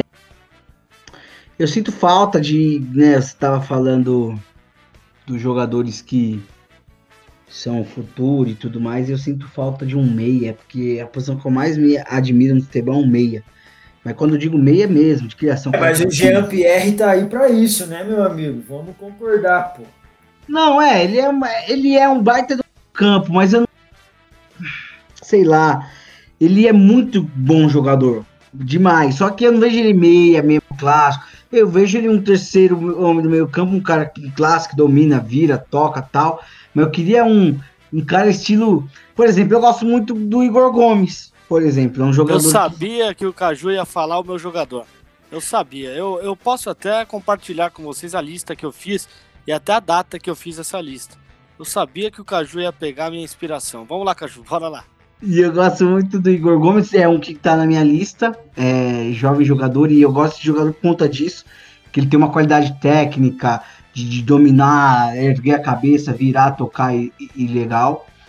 O Rodrigo é um jogador que acredito que, que é, é, é por toda a capacidade de, de, finaliza de finalização e habilidade que ele tem, é um cara que eu coloco na minha lista, mas que, sei lá, jogou pouco no Brasil, menos do que poderia, mas a gente sabe de tudo que nós falamos durante todo o podcast, clube precisa vender, mas é um jogador que, que eu acho interessante.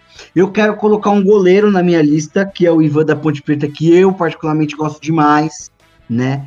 É, eu acho um goleiro, pela idade, pela pressão de jogar numa equipe como a Ponte Preta, uma equipe de tradição, né, uma equipe forte, né?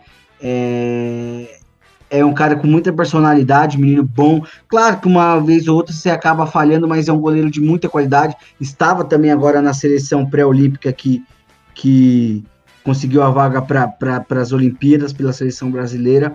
E eu quero colocar um gol. E eu quero colocar. Olimpíadas importante aqui rapidinho. Desculpa, Caju. Olimpíadas que provavelmente vão ser adiadas. Isso. Aí por conta do coronavírus, né? Então quem tá empolgado é, em ver é os Jogos Olímpicos dá uma segurada. Não, não tem muita importância pra, pra Olimpíada, mas beleza. A gente não tinha o título, agora que já tem, já era. Tá bom. Aí o que, que acontece? Eu quero colocar um goleiro também, porque ele é, é uma posição que o Brasil sempre vem revelando. Nós temos hoje os dois principais goleiros do mundo, né? Pela, é, é, é oficializados pela FIFA e tudo mais. Então quero colocar o Ivan, né? Também nessa, nessa minha lista. É, eu quero colocar um jogador que, que, que, é jovem também, nem tão jovem, 17, 18 anos, que é o Matheus Henrique do Grêmio, volante. Também é um jogador de qualidade técnica, eu gosto de jogadores assim, né? Pega a bola, vira aqui, se movimenta, dá dinâmica pro time e tal. E eu também queria colocar é, é, é, é um jogador que eu reparando um pouco mais nesse último clássico Grenal que teve, o clássico da confusão, que eu gostei pela qualidade é, e pela personalidade, que é uma outra posição que poucas vezes a gente fala, que é um zagueiro, que é o Bruno Fux, do, do, do Inter, que é novo também, estava nessa seleção pré-olímpica aí também. Entendeu? Mas ele saiu na mão ou não saiu nessa treta? Saiu na mão, saiu, tem até a foto dele emblemática, ele lá fazendo. Não ele, colocar, eu gosto, eu gosto, porque eu gosto da posição de zagueiro. É a posição que é importante, entendeu? E eu acho que esses cinco jogadores assim são são interessantes. Eu tentei dar uma diversificada, coloquei, né, recapitulando os cinco, Kaique.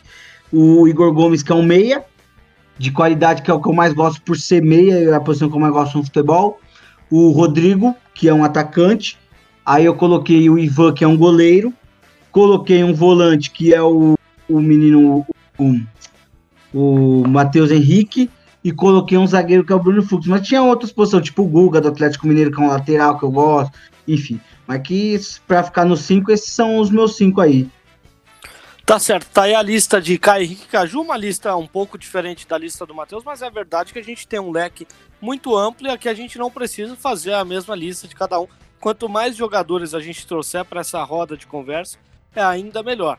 Agora, como terceiro e o penúltimo aí a passar a sua lista, vamos lá com o Yuri, que eu tô bem curioso para saber os jogadores aí que o Yuri vai trazer para essa nossa roda de conversa. Bora lá, Yuri.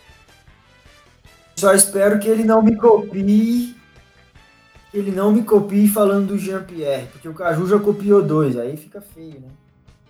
É, a minha lista, ela é um. Eu não, não fugi muito desses jogadores citados, não.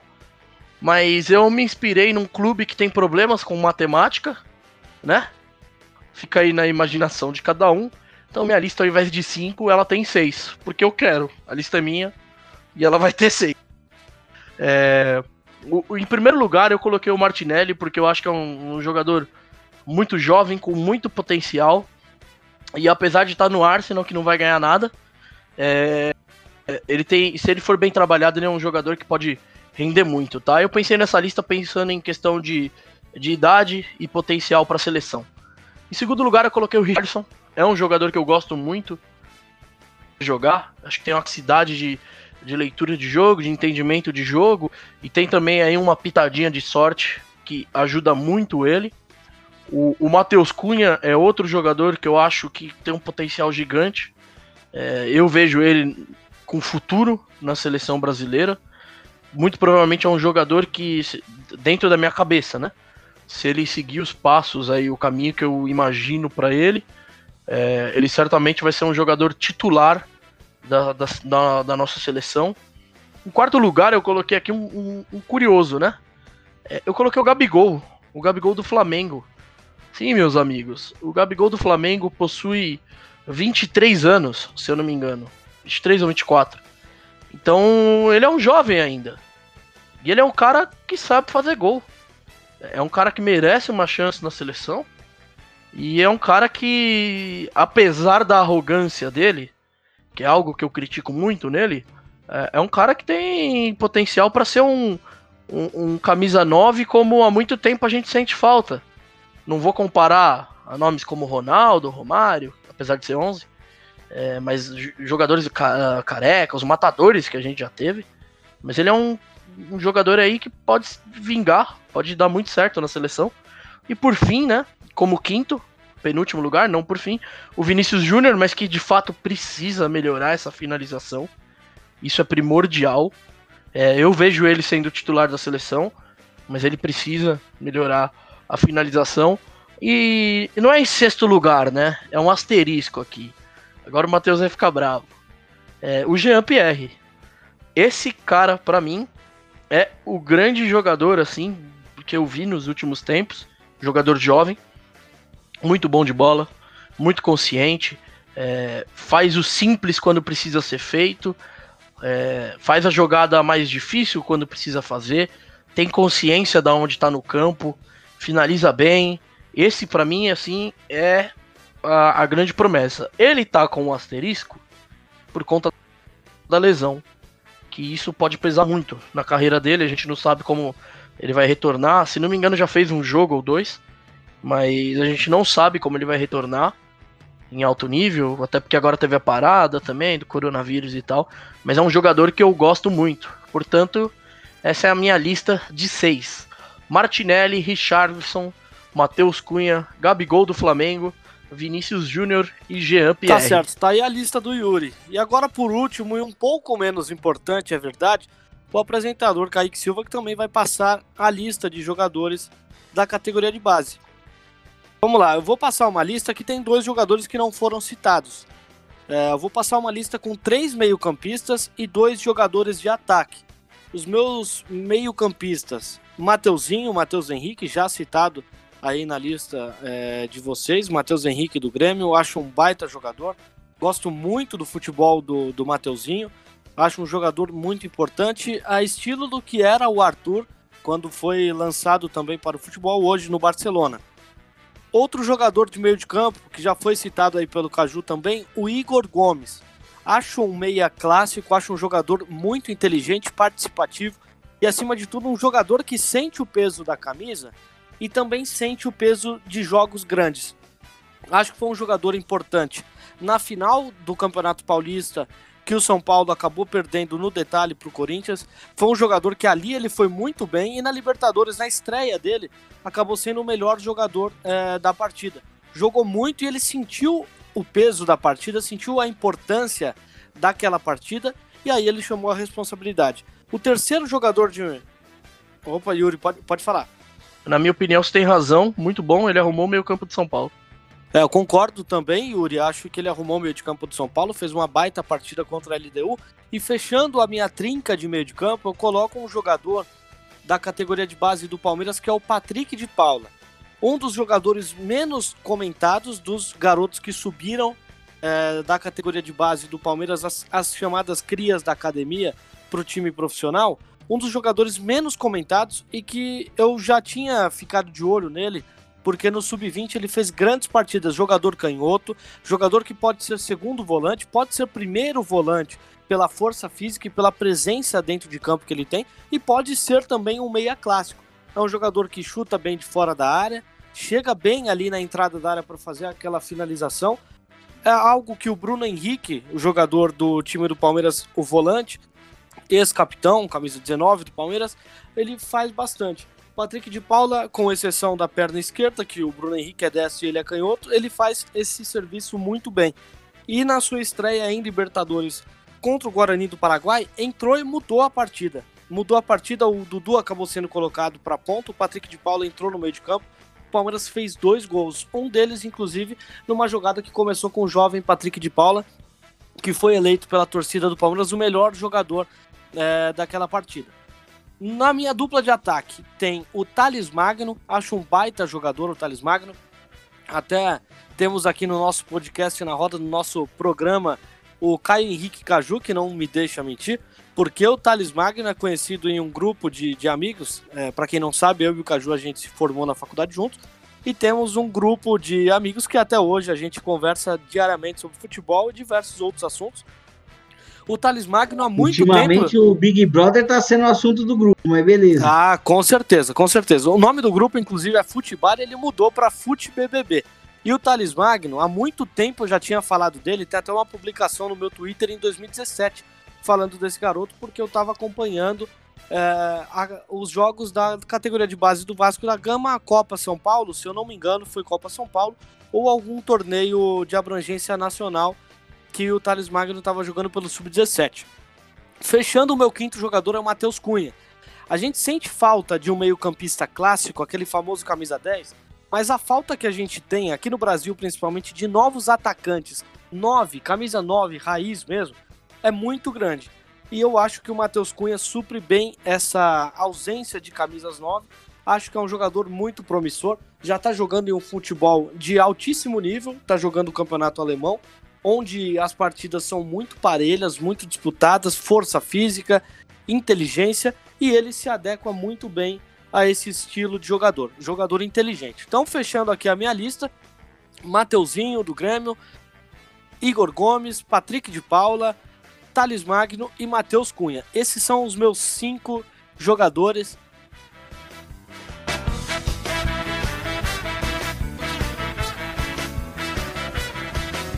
Bom, a gente encerra por aqui nosso primeiro episódio do podcast na roda.